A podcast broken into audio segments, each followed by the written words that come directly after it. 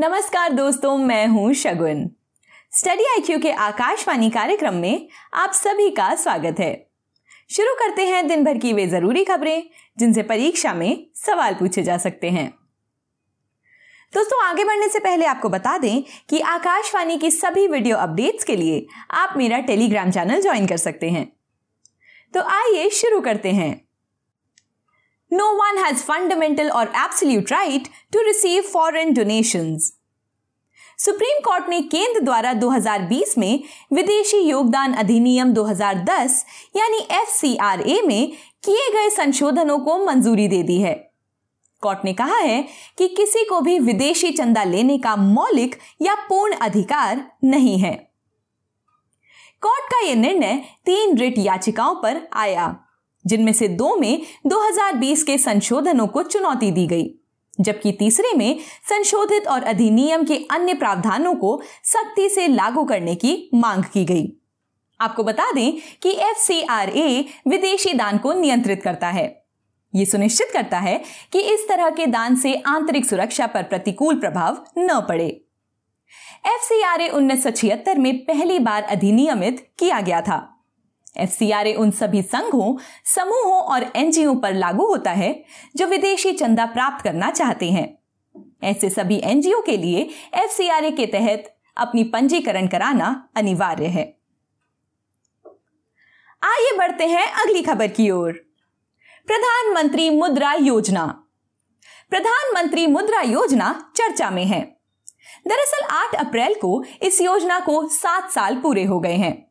प्रधानमंत्री श्री नरेंद्र मोदी ने 8 अप्रैल 2015 को पीएमएमवाई का शुभारंभ किया था।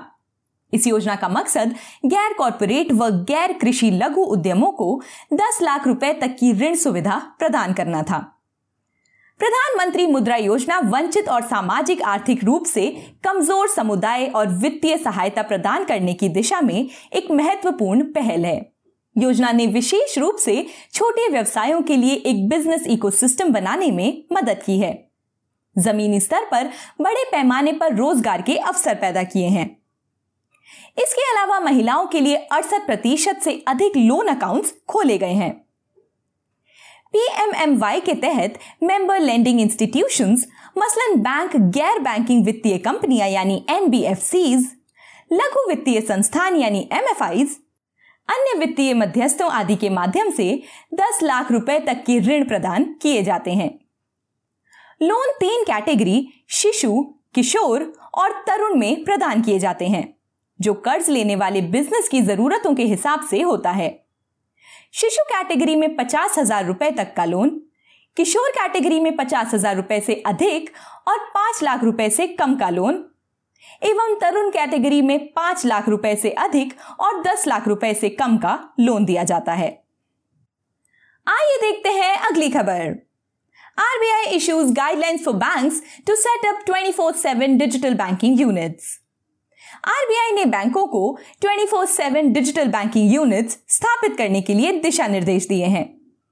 ये यूनिट्स दो तरह की होंगी, जहाँ पहले में ग्राहक खुद सभी सेवाएँ लेंगे वहीं दूसरे में उन्हें इसके लिए सहायता दी जाएगी। सरकार ने आम बजट में देश की आज़ादी के 75 साल पूरे होने के उपलक्ष्य में 75 जिलों में कम से कम 75 ऐसी इकाइयाँ स्थापित करने की घोषणा की थी। डिजिटल बैंकिंग इकाइयों में मिलने वाली सेवाओं में खाता खोलना, नकद निकासी और जमा, केवाईसी, ऋण और शिकायत पंजीकरण शामिल हैं। डिजिटल बैंकिंग उत्पादों और सेवाओं का अर्थ आमतौर पर उन वित्तीय उत्पादों और सेवाओं से होता है, जो लगभग पूरी तरह से डिजिटल रूप में होती हैं। यहाँ ग्राहक उत्पाद या सेवाएँ खुद हासिल करते हैं। गाइडलाइंस के मुताबिक डिजिटल बैंकिंग में अनुभव रखने वाले अनुसूचित वाणिज्यिक बैंकों को आरबीआई से अनुमति लिए बिना टीयर एक से टीयर छह केंद्रों यानी बड़े केंद्रों से लेकर छोटे केंद्रों में डिजिटल बैंकिंग इकाइयाँ खोलने की अनुमति है। आइए देखते हैं आज की आखिरी खबर। The world homeopathy day homeopathy का चिकित्सा के क्षेत्र में इसके योगदान को बताने के लिए हर साल 10 अप्रैल को विश्व होम्योपैथी दिवस मनाया जाता है। ये दिन होम्योपैथी के संस्थापक, जर्मनी के doctor Christian Friedrich Samuel Hahnemann की जयंती के अवसर पर मनाया जाता है। 10 अप्रैल 1755 को पेरिस में जन्मे हैनीमैन एक वैज्ञानिक महान विद्वान और भाषाविद थे। उन्होंने होम्योपैथी के उपयोग के माध्यम से ठीक होने का तरीका खोजा। होम्योपैथी चिकित्सा के उस वैकल्पिक विधियों में से एक है, जो आमतौर पर रोगी के शरीर के उसी अंग या बीमारी का इलाज करती है, जो बीमार हो। सरल शब्दों में कहें तो यह चिकित्सा बीमारी या अंग को ट्रिगर करके इलाज करती है। होम्योपैथी को विकसित करने के लिए, भविष्य की रणनीतियों और चुनौतियों को समझने के लिए विश्व होम्योपैथी दिवस मनाया जाता है। इस दिन का मकसद होम्योपैथी के बारे में जागरूकता फैलाना और इसकी सफलता रेट में सुधार की दिशा में काम करना है। होम्योपैथी भारत में लोकप्रिय चिकित्सा प्रणालियों में से एक है। देश विश्व स्तर पर सबसे बड़े होम्योपैथिक दवा निर्माताओं और व्यापारियों में से एक है।